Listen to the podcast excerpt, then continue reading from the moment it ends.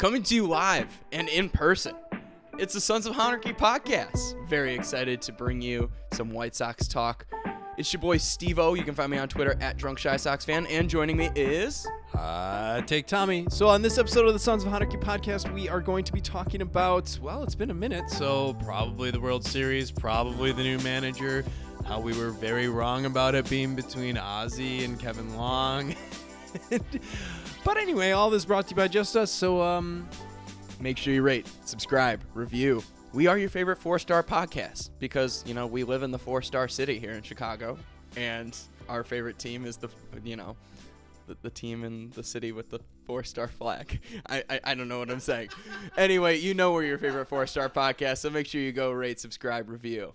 Uh, Tom, how have you been this week? We haven't even really, you've been here at my place. We're recording on the ass end of the blue line here. Um, tell me about your week because I, I feel like I haven't even heard anything about that.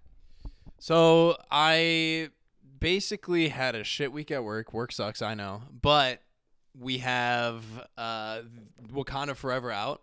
Went and watched that. Enjoyed it. Speaking of Chicago, there's a big Chicago reveal.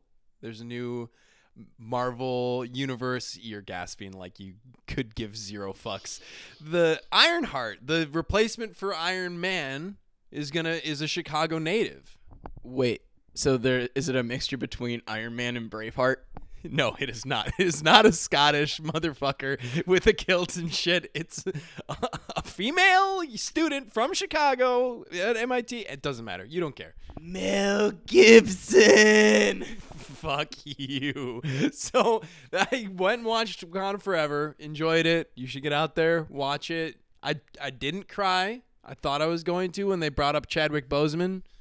They brought out Chadwick, huh? Yeah, because he was Black Panther and now he's dead as hell. So thanks for reminding me, Was he embalmed? bro. I know. Too soon. Well, Tom, what are we? Wh- What are we? We're a White Sox baseball podcast. So. We we are a White Sox baseball podcast. So guess what we should talk about, Tom? Uh, the Plasma Donation Center nearest your home. That not nearest my home, but Pedro Grifol. Uh, for those of you that live on the northwest side of Chicago, you'll understand the Grifols reference right there. Uh, the Plasma Center. Yeah, if you want to donate plasma, Grifols is the best place to do it. Not that it has to do with our uh, new manager, but you know there might be some correlation, an uptick in plasma donations in the city of Chicago. Uh, uh, is there a connection between giving blood and uh, you know the life of this team? Possibly. Is there a nice little uh, metaphor there for the White Sox? You'd hope so, but uh, young blood. We're introducing young blood. We're introducing new blood from outside the organization. You know, maybe it will mix in the uh, e- uh, let's say ecosystem of the White Sox here. Mm-hmm. Yeah, no, this is a bad idea. This is a bad metaphor. Um, but- Are you excited for the Pedro Grifol managerial experience, Tom? I am excited about the Grifol experience. Um, I, I I think the main thing is that when you hear about him, it's a lot of the smart people like the hiring. A lot of the people out there in like the baseball universe said, "Oh, this is a good thing." I think Eduardo Perez went to bat for him, which was something that was unexpected. I don't know why like that national voice was like, "Hey, this guy's the fucking bee's knees. He's going to be great." But the fact that he did that, a lot of other folks, a lot of national people are like, "Yeah, he's going to be good." That's a good sign. Um, I I really don't love that he's coming off the KC tree. I think I'm not. this isn't news to anybody, but fuck KC and their and the Royals and yeah, I'm I'll bring the city into it. Fuck the the city and the Royals that play there. I uh, it's it's not inspiring having somebody come out of that shit organization and come over and manage our team. However, however, he does have a ring. He did preach the gospel of analytics to Ned Yost and other old heads out there in, in KC, and th- there might be a, a way where he can push back against the current lack of implementation of analytics in Chicago and and get that to the forefront. And we officially have cleaned house of all that cronyism hirings that had been there in in the dugout for so long. That feels good. I'm I'm cautiously optimistic. I think that's. I'm more optimistic than you, I think. And I think a lot of it comes down to the fact that this is somebody who's completely out of the organization, right? The White Sox have not hired a manager that didn't have a previous connection, any previous connection to the Chicago White Sox franchise since Gene Lamont, okay, in the early 1990s, right? I mean, we're talking three decades, Tom, of Chicago White Sox baseball that brought in former players and guys who were somehow connected to the front office or have had a history with the team. And we know that outside of 2005, the history of this team the past three decades has been an absolute disappointment. So I absolutely love the hiring of going outside, getting Pedro Grifol, a guy who loves the idea of bringing in more voices because when we look at the lineup construction, which is something that we preached about, especially during the first two months of the season last year, that was something that irked so many people. And it just seemed like Tony LaRussa was kind of overriding whatever whatever say an analytics department would have or you know what other voices around the team had to say about who was playing where um, with that, obviously, you bring up the Royals, but I do have to say this about it being somebody from the Royals is this is a guy who's seen the team on the field 19 times a year for however many years. And on top of that, he wanted to come here. He sees the talent that's on the field and he wants to be a part of that. He still chose this job regardless, right? Yeah, there's something to be said about that, and I think that I mean the main thing is that he's got the book on us already. Like the KC's always played us well, but and big but this confirms my crackpot theory, the tinfoil hat theory about fucking Rick Hahn seeing the Royals kick his ass all through the early part of this last decade and say, I want everything that was KC Royals 2015 because he's gotten big bullpen arms. He's gotten Pedro Grifol now. He, he, every reliever that's ever done anything against us in the playoffs, he immediately signs them the next off season. This motherfucker thinks we're the KC Royals of 2015. Are you mad about Rick Hahn now? Because I'll be honest too. If you look at that, I'm not sure if you watched any of the presser, but Rick Hahn was the happiest he's been, possibly in years, about this Pedro Grifol as the manager of the Chicago White Sox. I think it's fair to say that he is happier than he's been in the last two years, for sure. I don't know. There's something that happened in those two years that made him upset. I'm I there was something in the off season of uh, 2019 to 2020. Uh, there's an old. Uh, Wait, are, are you talking about you know the 77, almost 78 year old man who needed a pacemaker installed at the end of the season?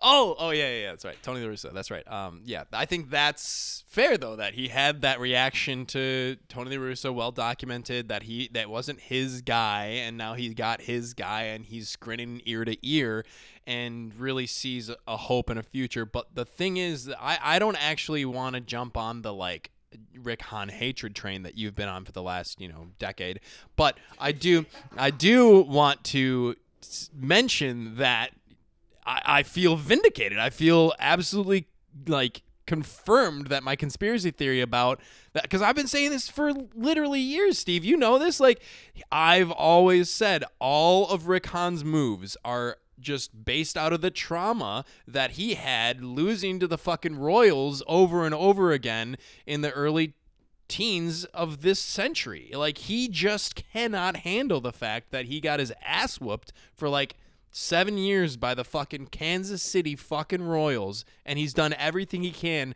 to replicate that organization with the White Sox. Which is that a good choice?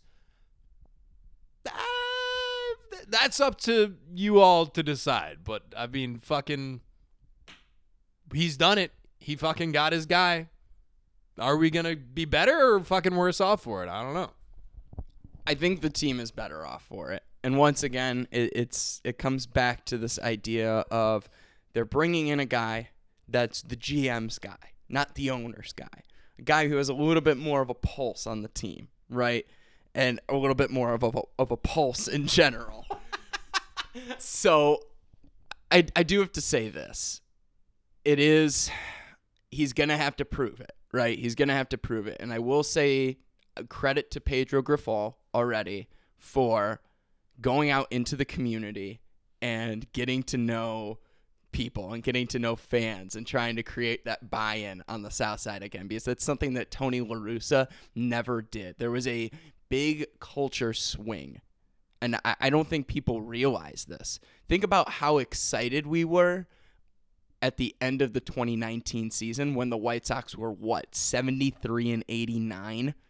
That was a terrible team. A team that finished 16 games under 500 that still hadn't gotten to the playoffs at that point since 2008. And we were more excited at that point than we were at the end of the 2020 season. And we were more excited then than we were at the end of this last season as well. I mean, like things have changed like in a very short period of time, obviously, but you're right. I mean, I think that the whole city has a different vibe about having him at the helm instead of LaRussa at the helm, that's not news to anybody. However, what you hinted at is that he went out into the community, did like the beef, like ordered a beef, and got like it said read some books at like a Southwest Side school or something. Like uh, a little bit of that is like you know he's doing what he's told, obviously. But I think the fact that you did not see Tony LaRussa do it there is it's there is something there. Like as much as okay, he's doing a PR tour, whatever. I think the the thing to note is that not that he did it, but that Tony fucking didn't. Mm-hmm. You know, hundred percent. And now I got to ask you this though. Obviously, we talked about how this is an outside hire. I mentioned that a couple of times already here. Do you think that him being Cuban or being you know having those those Cuban parents who were Cuban immigrants that came to the states. This idea of him being Spanish speaking, do you think that is also another big reason why they hired him over a guy who I was talking up a couple weeks ago, big time, and Kevin Long? I think an important thing to note with Kevin Long is he might not have been available. That's something that we completely glossed over in the, in the last episode we recorded is that he had the team option from uh, Philly that could have been exercised and and you know they can say no you can't like the Phillies have the authority to say no you can't go and like take interviews. Um, so I think that that's a big part of it, but I I think that somebody mentioned recently, I can't remember who to credit this idea to, but it's it's like speaking Spanish in today's MLB is such a low bar for a manager. It's like that's almost expected part of communication at this point. I mean, fucking Larusa spoke Spanish, right? And he was able to communicate in that way. It's not necessarily that you can speak the literal language Spanish, but how effective of a communicator are you in general and then the Spanish helps. And I think that's more important than, you know, that connection. I think it's more uh, important that well, I think it's not as important that he has the Cubano connection or whatever, um, except it guarantees that Jose Abreu is coming back. Oh, and he's from Miami, so that means that, uh, well, we know somebody else is from Miami. Mr. 305, Yasmani Grandal. Wait, were you talking about Jon Jay? I was talking about Jon Jay, Yasmani Grandal. I'm talking about maybe in the offseason of when is when is Machado's contract up? We could get Machado, dude. This is this is a long game, the long play. We're gonna get Machado in his age 38 season back on the south side, back on the south side because he visited one time. We do love old Manny's on this team, right? Him and Manny Ramirez both. well, they're both going to be basically fucking Hall of Famers at the end of their career. So, uh, anyway, all that to be said, I gloss, I, I shouted it out really quick and didn't give you a chance to rebut. Um, does this confirm Jose Abreu is coming back to the South Side? You know, I want to table this Jose Abreu discussion later because I still have coaching, uh, coaching staff, um, managerial staff things to comment on. If that's okay with you. I uh, no, I'm not okay with that. All right, I'm going to do it anyway. So, I wanted to ask you about our boy, the guy who we wanted the White Sox to fire LaRussa for at one point and bring in, at least I think both of us wanted this, is Charlie Montoyo. And now he is the Chicago White Sox bench coach. I'm going to be 100 with you. And then I want to hear your opinion. I am more excited about the Charlie Montoyo on the coaching staff experience than the Pedro Grifol experience. Well, I think you can't say that you're more excited. I, I, I think that Charlie Montoyo on the coaching staff is a result of Pedro Grifol on the coaching staff. So if you're excited about that, you were just I, I just fundamentally disagree with you on that point. But fair. I mean, but think of it this way: you've got Pedro Grifol and Charlie Montoyo instead of Tony La Russa and Miguel Cairo. I mean, that's that's that's win-win, right? Big win-win, and uh, you also lost uh, Super Joe and Debo. And Frank Menechino. Thank God. Frank Menechino is officially out. The reports have Mike Tosar as the uh, new hitting coach for the White Sox. I'm not how I, you know, 100% sure how I feel about this, but he's another KC guy. Well, the thing about you, you can kind of hope that well, the main thing is that the fuck the home run era is over. That that's what matters. And you can argue whether or not the hitting coach is going to be a big influence or not, but I think th- what matters is that the message of let's hit 300 and that's the main goal. The fact that that is no longer going to be the preached message and you can see people influ- like saying, "Hey, let's try to slug a little bit." That is more important than the who in my mind because it's not like I mean, no one else, nobody else in the entire league is saying batting average is more important than any other stat. Except, I mean, if I was there, I'd say that. But like, but but I'm not the coach, and like that that's good. That's a good thing. And I think literally anybody else, insert any other name in the league besides Frank Menechino, and you will have a better hitting coach. Right. Exactly. I I think you hit the nail on the head. Um, yeah, you and my dad would be the two people uh, fighting for batting average and uh, batting average and RBI, the most important stats in the league. That's why Jose Abreu is God to you, right? Well, that's 100% factual. First of all, he is God to me, and he is the RBI king, and that is important. And RBIs are a skill. Fuck everybody else who thinks otherwise. Is Jose Abreu coming back, Steve? You you've been dragging me along too long here. I really want to talk more about Mike Tosar. You're really you're really not letting me do this. You really want to hop on this Jose Abreu train right away? Well, because I fucking love him. But fine, Tosar, go. Yeah, exactly. Okay, so Mike Tosar, just a little bit of history. I know I called him, you know, a guy from the Royals organization, but he's more than that. Okay, um, you know, after he retired his, you know, in his playing days, um, he was a scout and hitting coach uh, in the Rays organization. He then moved to the Marlins organization and the Twins organization, and then served as a single A hitting coach for Seattle. Had a long stint as the international scouting or in the international scouting department for the Los Angeles Dodgers as well. So he's got a history of seeing many different perspectives, many different organizations, and a lot of those organizations, with the exceptions of the Dodgers, being small market organizations, so not depending so much on money. So I that gets me a little pumped. Yeah, and I like the fact that he was the international. He was involved in the international scouting of the Dodgers because that's been really successful for them, and you know, just the that bloodline or that pipeline rather is has a history of success. So and you know maybe it's not a small organization and he was part of that but that's almost a better thing is that like who who would you want to be as a major league? Who would you want to emulate if you're a gm probably the dodgers. Well if you're rick hahn it's the royals but you know whatever like it's still that's a good influence to have. Agreed. Absolutely agreed. All right now you want to talk about jose abreu tom?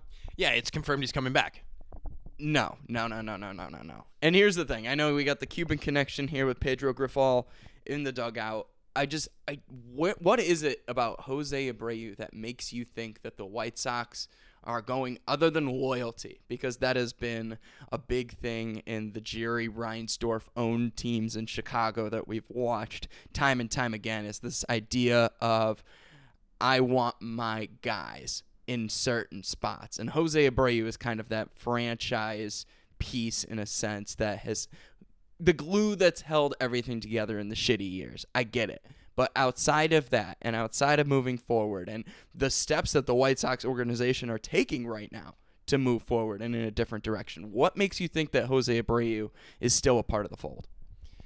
I think that there's something to be said about continuity in a dugout that's going through as much change as it's going in. And I think that I'm there is an argument there for fuck it, tear everything down from the studs after last season because of how shitty and, and underwhelming it was. However, and that's a big however, you do need to hold on to leaders when you can, leaders that matter to the, the to the whole team.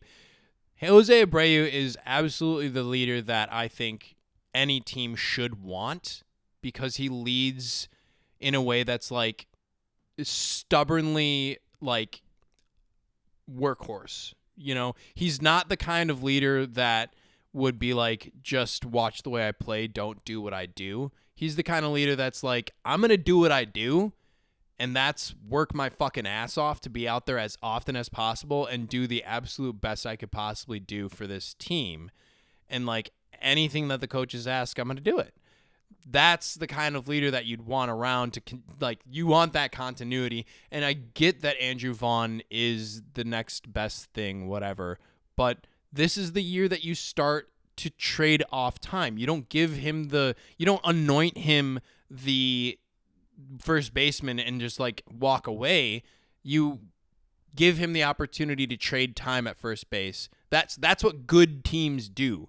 They expect that their core player is going to have, you know, parts of a season that are going to open the door for availability for another player they insert that player. That player does well enough to prove that that's his position. And then you input him in the following season. That's our new guy. Bring Jose Abreu back on a one year contract, trade off time, get the last squeeze out of, give fucking Jose the farewell tour that he deserves, first and foremost. And I know that's like, you know, pride, passion, tradition. That's like, that's a little too much White Soxy thoughts. But you not you got to give him a, a farewell tour that he deserves. He's a good enough player to deserve that. Let him trade off some time with with Andrew Vaughn at first base. Get Andrew Vaughn's feet fucking under him at first base. He hasn't played first base on a continuous day to day basis at the major league level ever. Let him do that. Trade off first base DH. Get Jose back in a White Sox uniform, and uh, let's fucking turn the page next year. So now, mind you, Andrew Vaughn's most of his experience in college, in the minors, it, it's been at first base. So it's not. It's yeah, and his his short time in the minors, as as you mock me with the, the quotations there with the, with the minors, I understand that.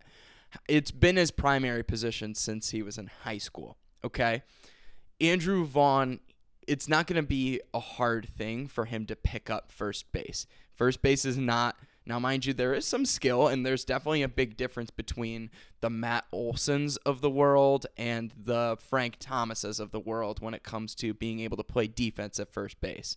The White Sox historically have had very poor defensive first basemen, and, and Jose Abreu actually has been a ton better than Paul Konerko or Frank Thomas ever were at the position. But I will say this. It's not, especially at Andrew Vaughn's age, it's not going to be particularly hard for him to pick up first base and learn how to play a solid defensive first base. It, it you got to think about the future right now. And, and, and by the future, I mean, you got to think about you got to think about the future and the present at the same time. And I think Jose Abreu fills a very present need somebody that is is good and somebody that is going to kind of solidify your offense, solidify your, your clubhouse culture, be a workhorse. However, we're asking a guy in his age almost it's going to be what age 37 year to be an absolute workhorse again. And I think that's really tough. On top of that, you have to think about this is a Jerry Reinsdorf owned team. And a Jerry Reinsdorf owned team is probably not going to break the bank when it comes to free agency unless for example, they don't re-sign a guy like Jose Abreu because it's going to be probably 2 years 40 mil. I don't think that you. Well, that's the thing is like, first of all, you're you have a new manager now, who can implement a new philosophy around Jose Abreu. You're not. You're. My whole point is that this is the year that you do not ask him to be a workhorse. You ask him, and you no, you don't ask him. You tell him, you are here to play almost every day but a lot of that is going to be at DH. A lot of that is going to be at DH. And you're going to give Andrew Vaughn the opportunity to play first base 60 games.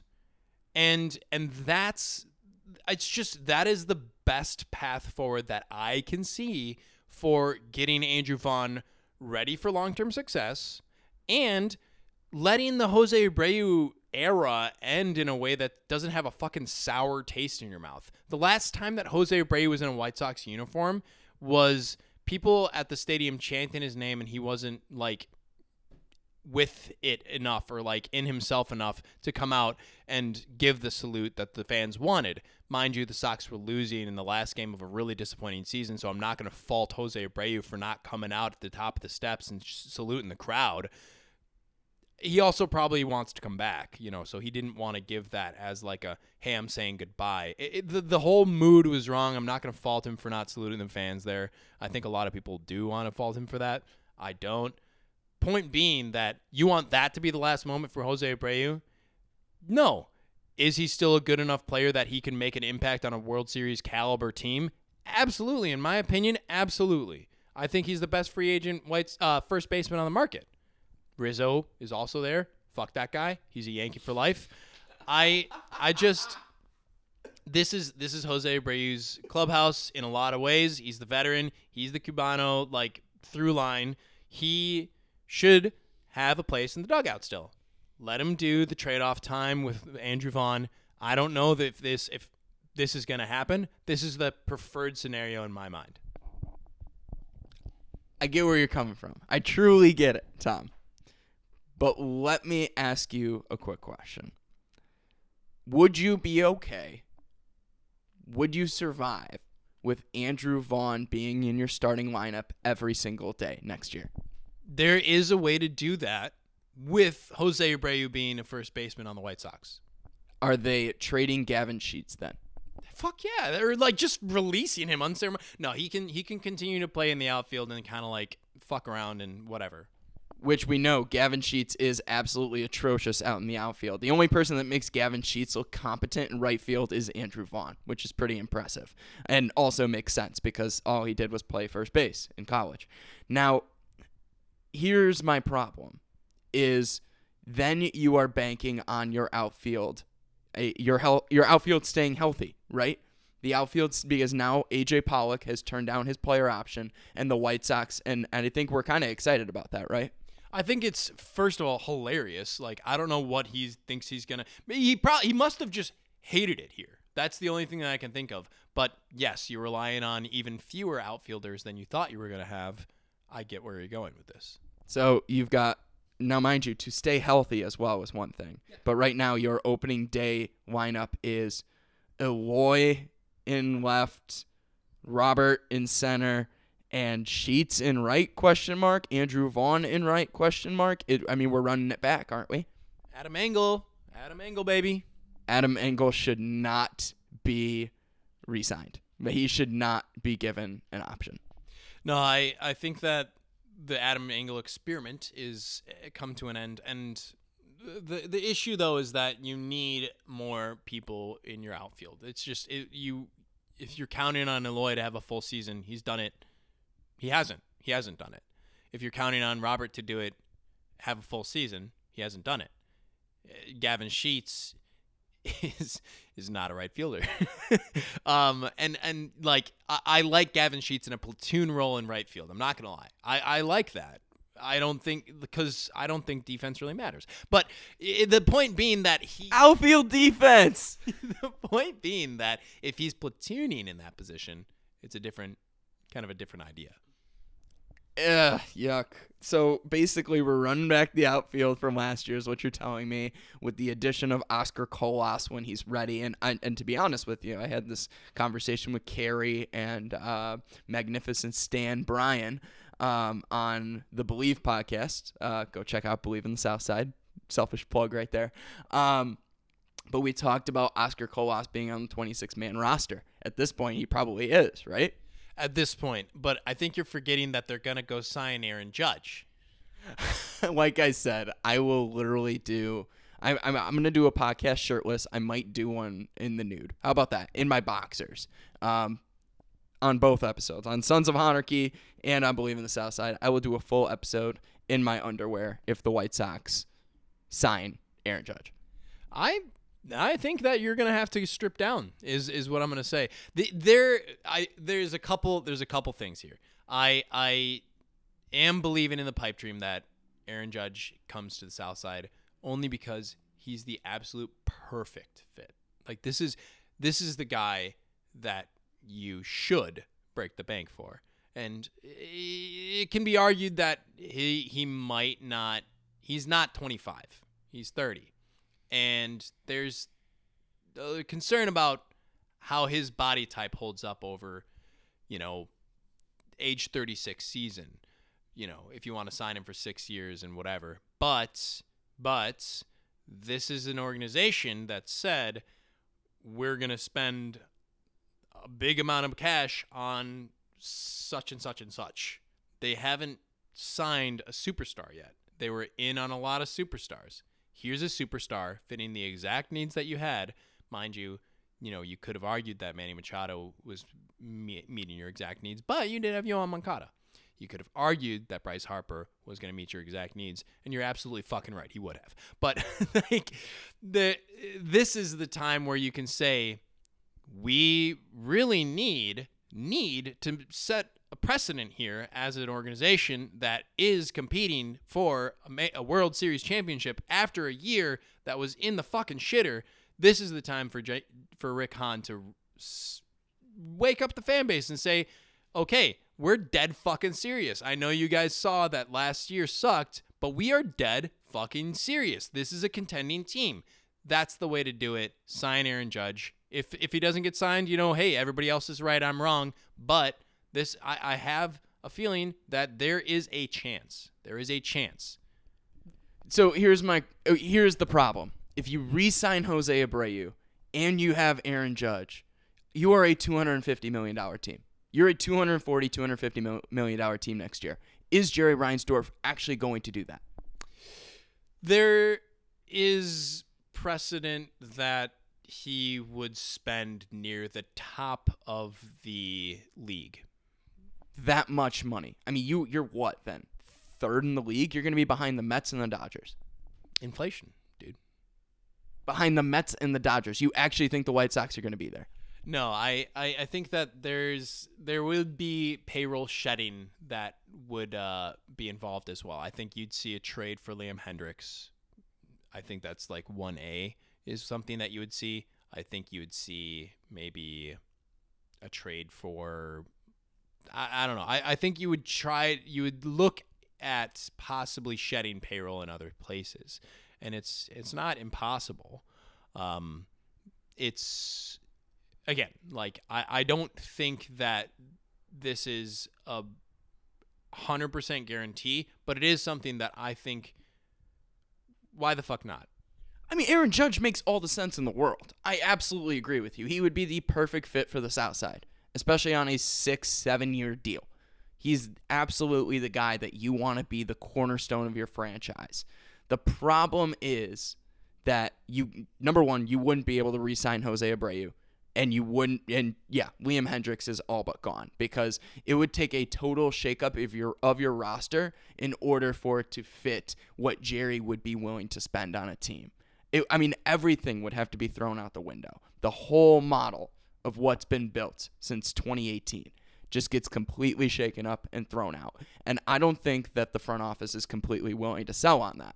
I think they're of the idea, and Rick Hahn said it in the presser with Pedro Grifol when he was announced as manager, that this team has the has the core pieces. He actually said that. This team has the core pieces and the talent to be back where they were. They need to be supplemented, however. He referred to supplementing. So I just want to reiterate that and tell you that, you know, there's a better chance of Jose Abreu being re signed than Aaron Judge coming to the White Sox for sure. Now, the money, there should be some money spent. I think we have to get realistic, though, on who's available. And I, I'll let you go into this one. And I'm going to need to hop out of the room to grab coffee as well as just not hear you rant about this because, first off, I was worried I'd, I'd have to hide the toaster and, and the knives at your house when it was announced that he was no longer going to be on your actual favorite team.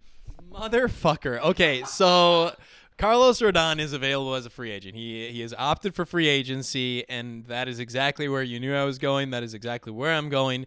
I I do want to quickly say though, uh, as much as the Aaron Judge thing is a pipe dream, um, you're right. I think I think uh, to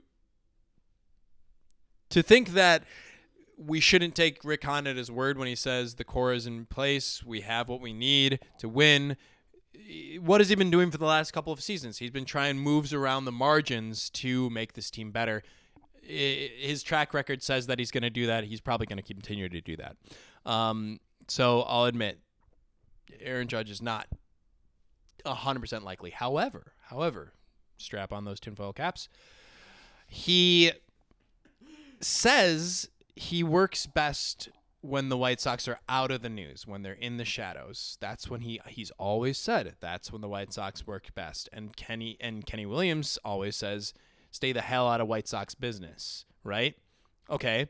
So if that's the case, then why wouldn't he say something like we're definitely not in the free agent. Like he basically said, we are not going to sign free agents. That might as well have been what he said.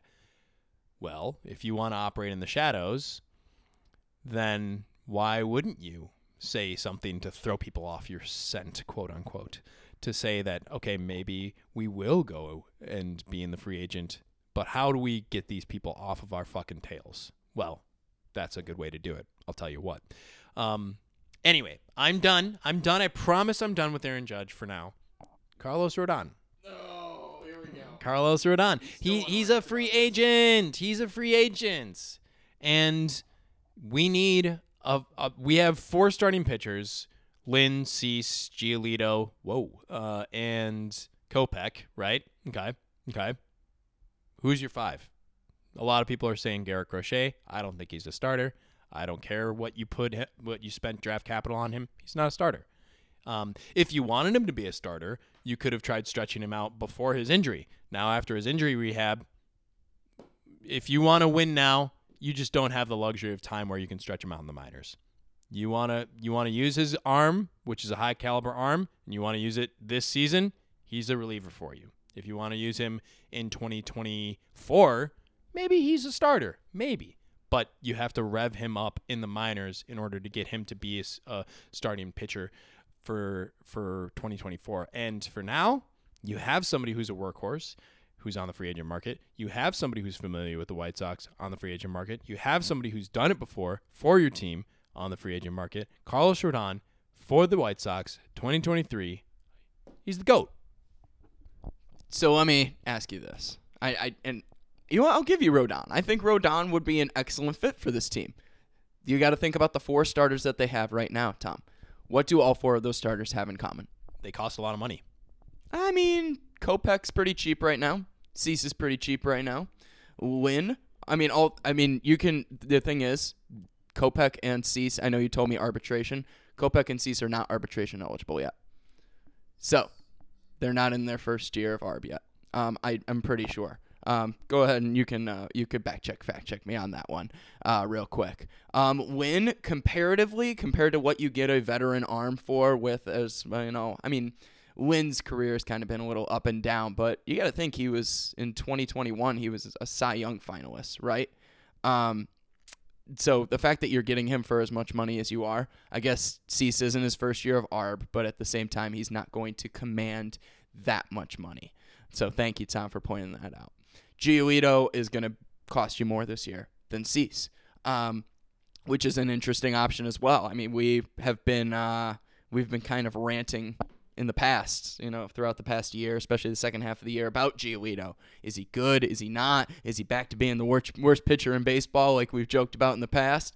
Um, let me ask you about Giolito, Tom. Should should they bank on him being the four on this rotation before we talk about free agent options for pitching? I think one thing to keep in mind for a lot of competitive teams, competitive teams, is that four, five, six, seven starting pitchers are all kind of the same. Like your fourth, your fifth, your sixth starting pitcher, and if you're really good, your seventh and eighth starting pitcher, like here if you're the Houston Astros, they're all kind of like the same production kind of value guy. Usually, usually, if you're a contender, you have one, two, three kind of figured out. Um, sometimes you can do it with one and two. You have a one-two punch in starting pitcher, and you kind of like make it work with your three. Um, but all that to be said, we do have a solid one, two, three if Lynn has a bounce back. Uh, but you can count on Cease at this point, and you can count on Kopech, I think. Um, so, so that means that three is Lynn, maybe four is Giolito, and I'm okay with that being the case. However, you really do need another starter who is at major league level at least a four or five. Now, who the fuck is that going to be? I think that a they have to be a free agent. Who like maybe maybe you could trade for like a guy that could do something. Maybe you could convince Cueto to come back on a you know minor league deal. Maybe you could figure out somebody else that's kind of of that ilk that you think Katz can fix them. I just don't want to assume anything about the fifth starter being not a big deal. The fifth starter is a big deal because, in my mind, he's the same thing as your fourth starter. In my mind, you need a 4 5 that can play at the major league level, especially when Giolito's not a sure thing, and you can slide him down to five as kind of like the ooh, cross your fucking fingers and your toes. Hopefully, Gio will get you five today. I'm fine with Gio being in that role because he also has the op the uh, ability. We've seen it at the major league level to be an ace. Is he going to be that? Probably not. Can he be that? Sure. Best place for him in my mind because of those factors is fourth or fifth starting pitcher. Don't count him for anything. No, I absolutely agree. I mean, there have been a lot of ideas circulating around that the White Sox do a sign and trade with Lucas Giolito. Um, I don't know if his value is that high. Obviously, you would have to package him. Now, here's the big thing: is Giolito would then be packaged with somebody like Andrew Vaughn, what would your thoughts be on that? So, say Giolito and Vaughn are the main pieces going to a team for a starting pitcher.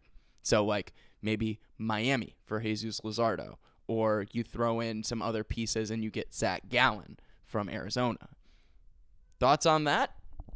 I, uh, I, I just, it would be hard to see that work to be honest, because you're you're selling low on Giolito, and you're selling in his last fucking year, and he's the guy who's been said that I'm gonna go to free agency. Essentially, like reading reading the tea leaves, he wants to go to free agency. Okay, um, and he's in a prove it year. That means to me, let's let him play this out. His trade value is not. Uh, hey, look, I'm not in the MLB. I'm not Rick Hahn, who is on the phone with these other GMs. I think that his trade value is very low. And especially considering you'd be giving him in the last year of his contract, you would have to probably trade him to a team that wants to win now. And does a team that wants to win now want Giolito? Probably not what the fuck's the point of packaging him with Andrew Vaughn when that's the case? Now, if you want to talk about trading Andrew Vaughn for a starting pitcher, I, actually, actually, now hold back, forget everything I just said, because if if if you do, I'm realizing now that if you do want to trade for a starting pitcher, you usually have to give something that can be filling that role for the short term back in that in that trade. So if you want to say what is Andrew Vaughn worth, a starting pitcher, probably true, probably true, and then that kind of does open up these these options. Maybe, maybe. Um, you could also just like throw a Stiever at them and be like, "Hey, here is a starting pitcher," quote unquote, and then give them to a shit team that doesn't give a shit anyway. Um, I don't know. It, it's it's interesting. I'll say it's interesting. It's not. Then you need to sign Jose Abreu too. Jonathan Stiever's value is about, you know, yeah, you gave me a big fat O. Um, that's that's about correct. Um, I'm gonna throw a few options out at you.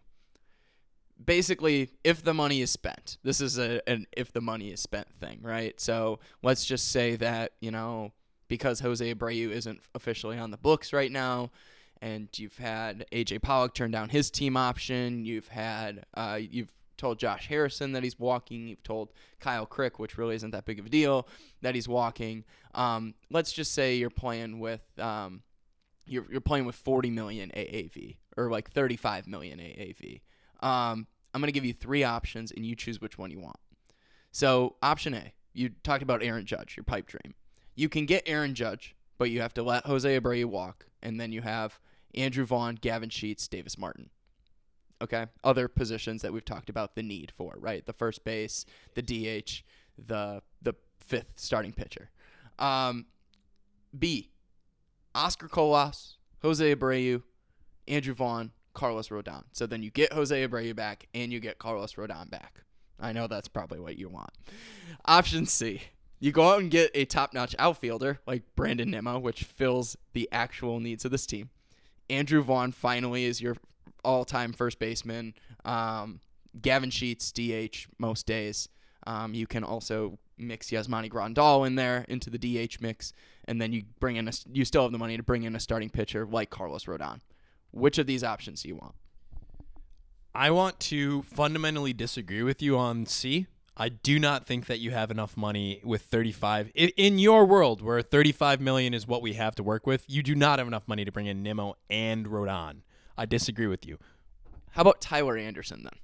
Tyler Anderson is an interesting question. He was offered a qualifying offer though, so do you want to lose that draft pick when you pick up you you when have draft picks meant anything to the White Sox? What have we gotten out of the draft other than, you know, top, when they're unless they're a top 5 pick? Well, you had Nick Madrigal for a second. Um, but uh My point exactly.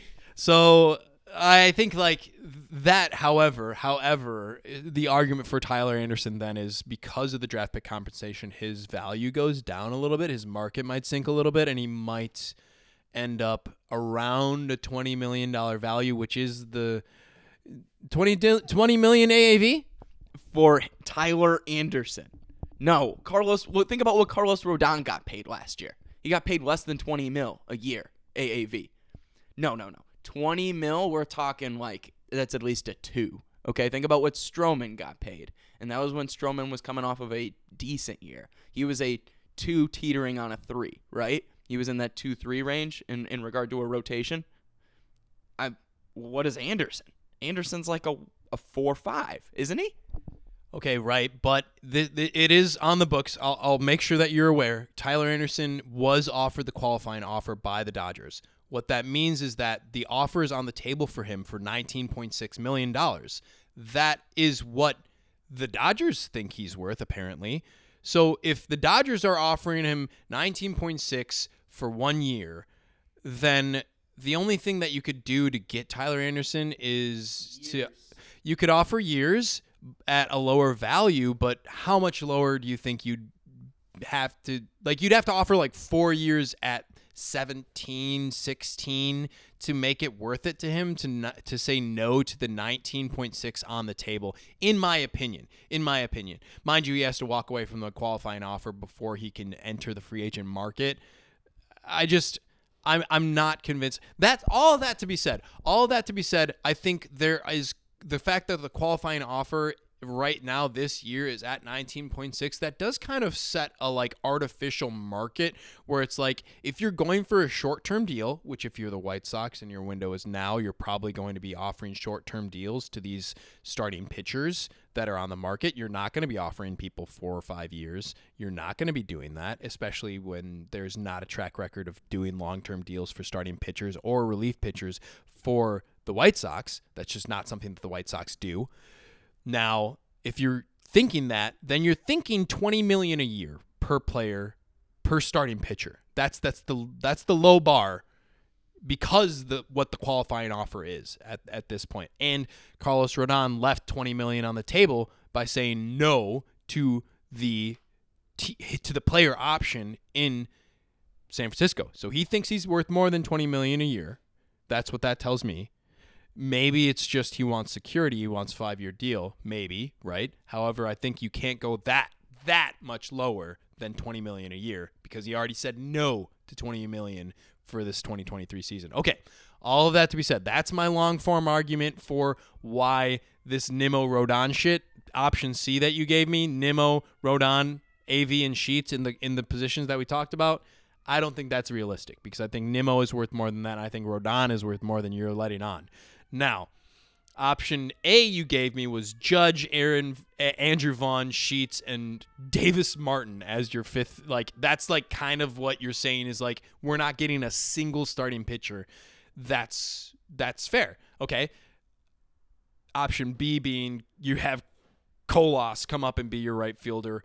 Jose Abreu then gets signed. Andrew Vaughn and then Rodon. Um, I think that option B is the one that I want to go with because look, because look, no, no, no. I, I, I know that that I, I mostly, I mostly want to bring Rodon in. I really do. Um, I don't think that you have a situation where you can 100% count on your one, two, three. Lynn wasn't himself last year. You Giolito is definitely not in the, even the conversation of one, two, three right now because of the way that he played last year. Kopech is still not quite a proven commodity, and Cease, you know, there's volatility in starting pitching. Maybe he's not Cy Cease next year. Maybe he is a number two starting pitcher next year. It's possible. Um, let's just and plus he just throws fucking sliders. At some point, people can probably lay off his slider. like, I I I really want option A here, which is again you gave me Judge, Andrew Vaughn, Sheets, and Mart- Martin as the fucking like. There's nobody actually for your fifth starter. Fuck it, I would want that option because uh, Aaron Judge really sets a statement for the team.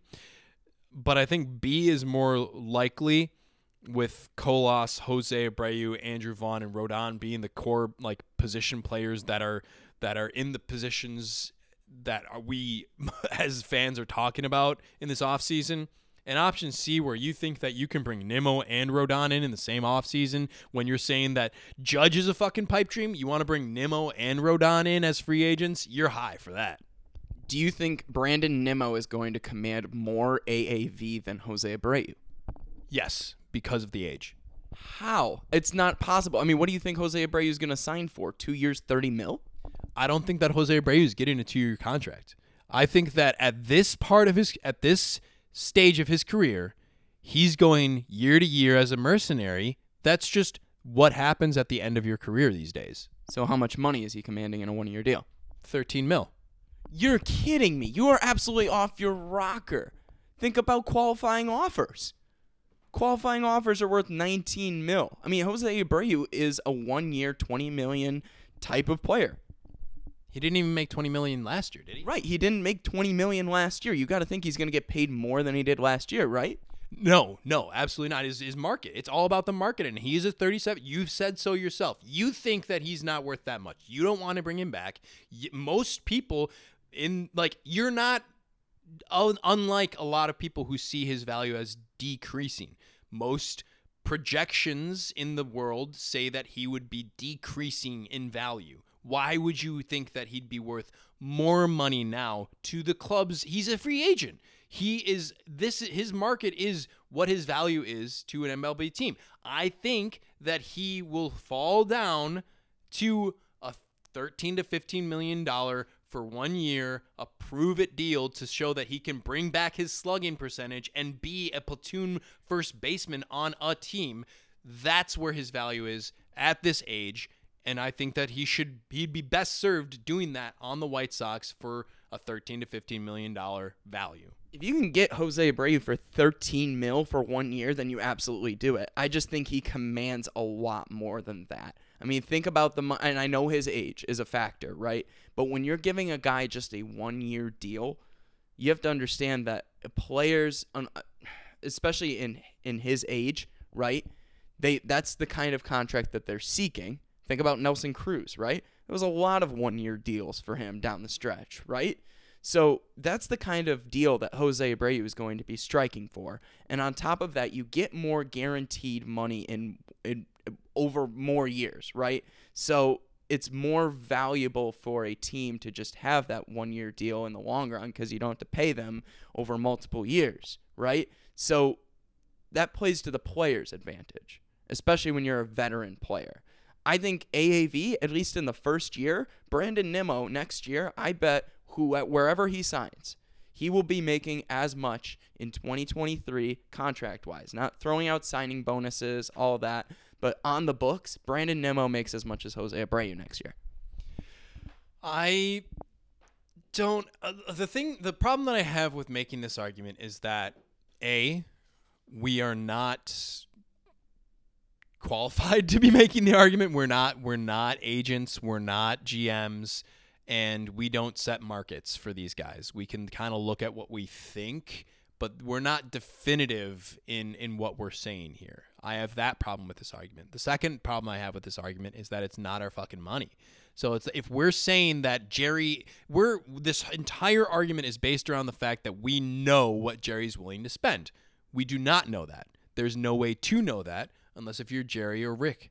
And I, I I'm just I'm putting that out there because a lot of the conversations that have been had on White Sox Twitter, a lot of the conversations that have been had on White Sox podcasts recently have been this is the amount of money that Jerry's willing to spend. Who are you as a fan willing to see come in for this value? These are your options. It's like, okay, well, I don't agree with the premise that we know exactly what Jerry's willing to spend, and I don't agree with the premise that we know what players are values are going to be for sure.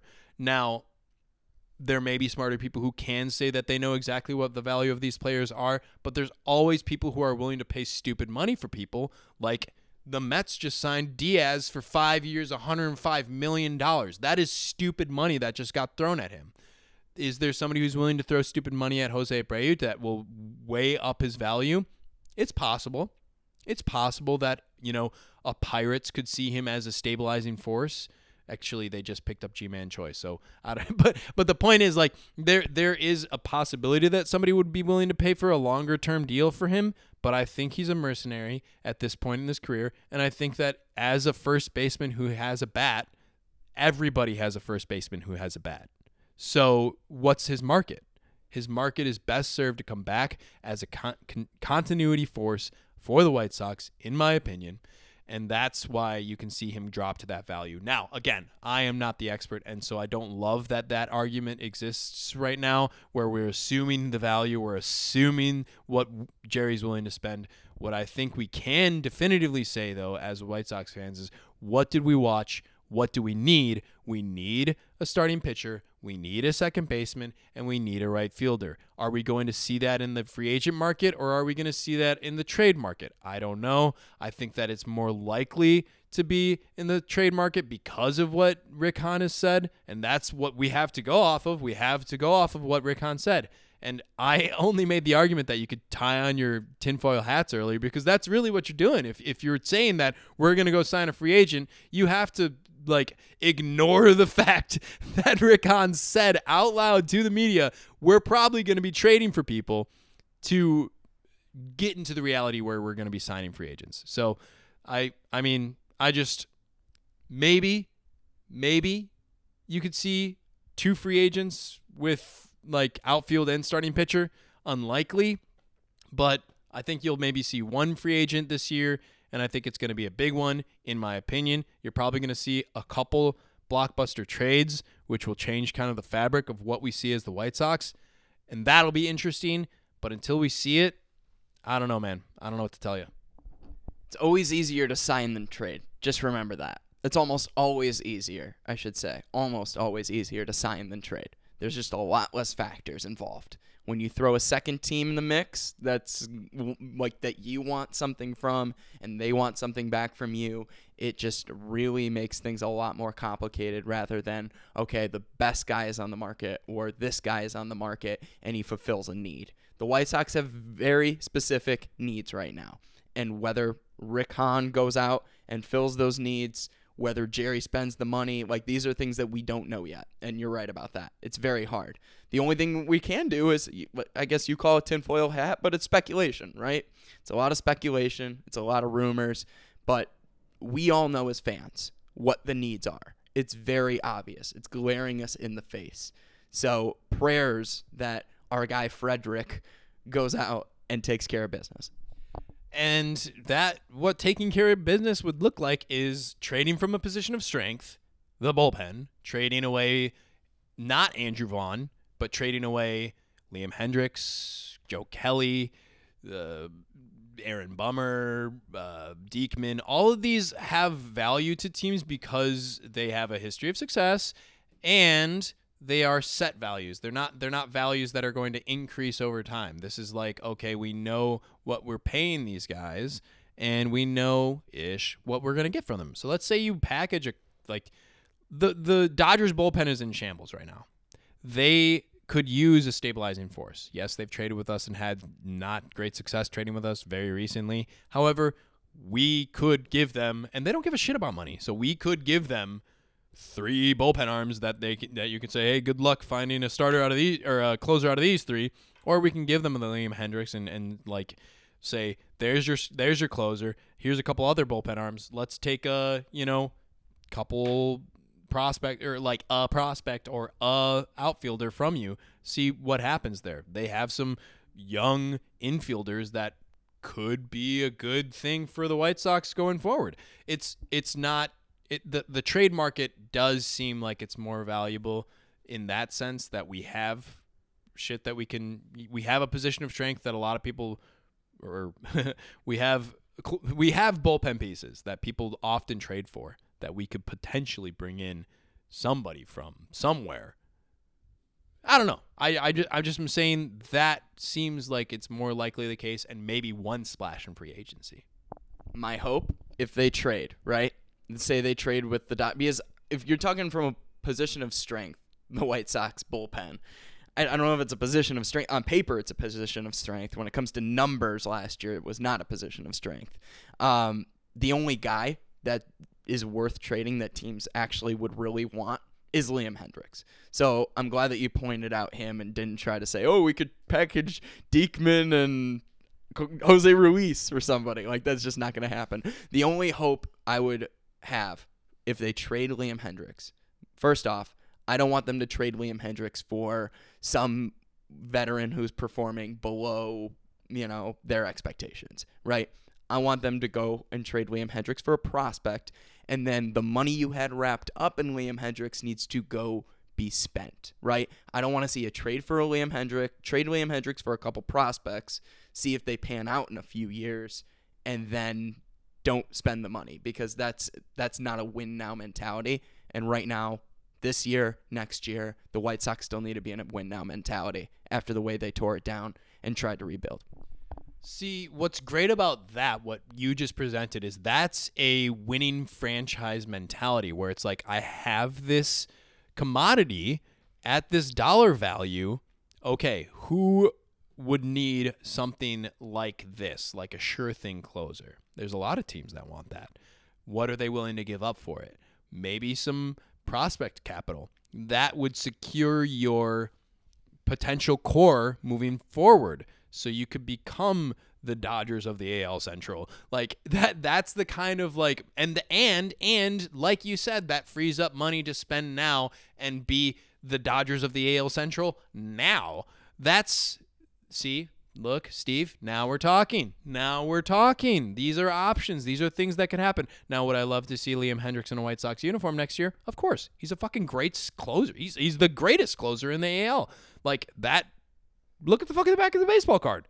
He's the highest WAR relief pitcher in the American League for the last couple years. This guy's fucking nails. Do I want him in another uniform? Of course not. However, we were a 500 ball club last year. so Right. And teams that are 500 ball clubs that struggle to hit don't need to be investing most of their money or even a very large percentage of their money in their bullpen. They need to go out and get guys that can make a difference every single day on the field. Yes, yes, and yes. Um, I think the last bit of information that I think I want to throw out there for White Sox fans is that the White Sox are second in the Amer- in the MLB in guaranteed contracts for 2023. They have 11 guaranteed contracts. That's the second most. Again, like that's a lot, and that doesn't include your arbitration eligible players, I believe. Um, so I, look, like that means that there's a lot of money. There's a lot of uh, roster spots specifically that are wrapped up in guaranteed contracts. That means that in order to kind of be able to pull guys in, you need to kind of probably get some of these guaranteed contracts out of here. So I think that what what I think I'm trying to say is the White Sox in there, there's kind of two ways that we could look at this is that the White Sox are going to be who they are right now plus Pedro Grifol like good luck. Or the White Sox are going to be a very different team including Pedro Grifol on top of all the changes that are going to happen with a lot of trades so that you you kind of lose people that you think of as the core of this team and you end up with not like Pedro Grifol and like just a different starting pitcher or something like that. Like that could be we could be walking into a, a 2023 with an entirely or a very different squad now would you be happy with that after a 2022 disappointing season or would you think that might be an over overcorrection where do you kind of stand in that point I'm honestly, I'm in the middle. Like as long as that's okay to say. I know that's kind of an easy answer to give that I'm on the middle uh, on that, but I, I really am. There's only so much you can do, I think. Like Yasmani Grandal's trade value is not high. Yoan Moncada is just not worth trading at this point unless somehow you're going to find a third baseman that's going to fit all of your needs. And I just don't think the White Sox are going to do that. Um, somebody like uh, Eloy. I mean, are you really going to package Eloy in a trade? Are you going to package Andrew Vaughn in a trade? Or are these your cornerstone pieces? Are these guys that you're fully bought in on, right? And I think there was just so there's so much talent and not enough talent development on the White Sox where you can still see the future in these guys. You can still see the future in guys like Eloy and guys like Andrew Vaughn, guy like Yoan Moncada. Um, Luis, even of course, right? Like, I think all of these guys have that I just mentioned have to stay, and it's going to take letting veteran guys either walk, which they've we've already seen it with Josh Harrison, right? We're gonna let Josh Harrison walk. The big rumors about Jose Abreu not coming back to the South Side. Um, I think it's letting veteran guys walk and then also trading other veteran pieces that you are able to trade for something of value. So Liam Hendriks is one of those. I could even see Aaron Bummer being one of those. Um, so that's why I always come back to the White Sox aren't going to re-sign Jose Abreu um, because that's a big shakeup, right? The guy who's been the glue for the last decade, almost decade, has is going to go walk away, right? So I think there's going to be enough of a shakeup but I also don't see them giving up on Eloy, Yoan, Tim, Luis, um, A- AV, right? That is, I think it's well said. And I think that kind of brings me back to Earth a little bit in the sense that I, I don't think there's going to be. I I think that if you look at the totality of everything and you see how disappointing 2022 was, I still think it would be an overreaction to say we're going to trade from our core to get players, to whether it's players for now or players for for down the road. I think that would be an overreaction, and I think that the only players who have real value outside of Liam Hendriks, because I don't think Liam Hendriks is part of the core necessarily, and he does have value. I think the only players that do have value on the White Sox for trades for players for now would be players in our core already. So I think that you're looking at a team who's got a, the second most guaranteed contracts in the entire MLB. You're looking at a team that is going to be your team. Uh, and that's really disappointing. Like uh, barring barring like one big free agent, maybe or two, not really big free agents. Like I don't know. Like I, I just I don't think that you're going to see a lot of change. You've already got a new manager. You've got a like they're they're clean sweeping the fucking coaching department. I think that's your big change. Like as disappointing as that is and how early in the offseason that this is, I think that this is what we're going to deal with. Maybe they'll make some trades mid-season cuz that's when bullpen value is highest and bullpen value is what the White Sox hypothetically on paper have. I think that's where you're going to see some moves. To be completely honest, is middle like July of next year is when you'll see something big happen for the White Sox. And cross your fingers, maybe J- Aaron Judge. I can only wish and pray for Aaron Judge. Um, wow, that would be literally, literally the perfect fit, as we talked about. Tom, do you have any final thoughts as we wrap up this podcast? You know, we're we're over an hour here, but I think we had a lot to cover today. So I want to hear you summarize all of your thoughts, kind of in uh, as quickly as you can, and uh, we'll send this thing off. Well, I think one thing that we didn't get to talk about was the World Series. Let's put a bow on it. The 2022 season is over. Crown their ass, the Houston Astros. If you want to crown their ass, crown them ass. Um, so, like, I, I'm really happy to see Dusty Baker. I'm not gonna lie. I'm really happy to see Dusty Baker get his ring. That means he's a Hall of Famer for sure. Does he deserve to be a Hall of Famer? You're damn fucking right he does. Um, listening to him take interviews is just a joy, to be completely honest. Um, fuck the Astros, but love myself some Dusty Baker. Yeah, it's it's thinking about Dusty Baker's career. He's kind of like the Buffalo Bills. Up until this year, he was kind of like the Buffalo Bills of the MLB. Like he had been to so many World Series and fallen short on so many occasions, just couldn't get it done on the big stage. Um, and it's nice to finally see him win one. Um, he seems like an amazing guy. In Dusty, we trusty, as they used to say on the North Side. Um, but it's nice to see a, a, an old vet manager who's been in the league, who cares about the game a lot, who you you know couldn't get it done for a while, but finally gets one. So it just sucks that it's with Houston. Obviously, I, I was pulling for the Phillies, baby. Um, I put one of my DraftKings free bets on uh, the Phillies. But all, all that being said, it's uh, it's cool to see that happen for Dusty. And God, I hate that the Astros just look like they are going. They are built for the future. Talk about a team that's built for the future they are built for the future, man. They got so much young talent on that team.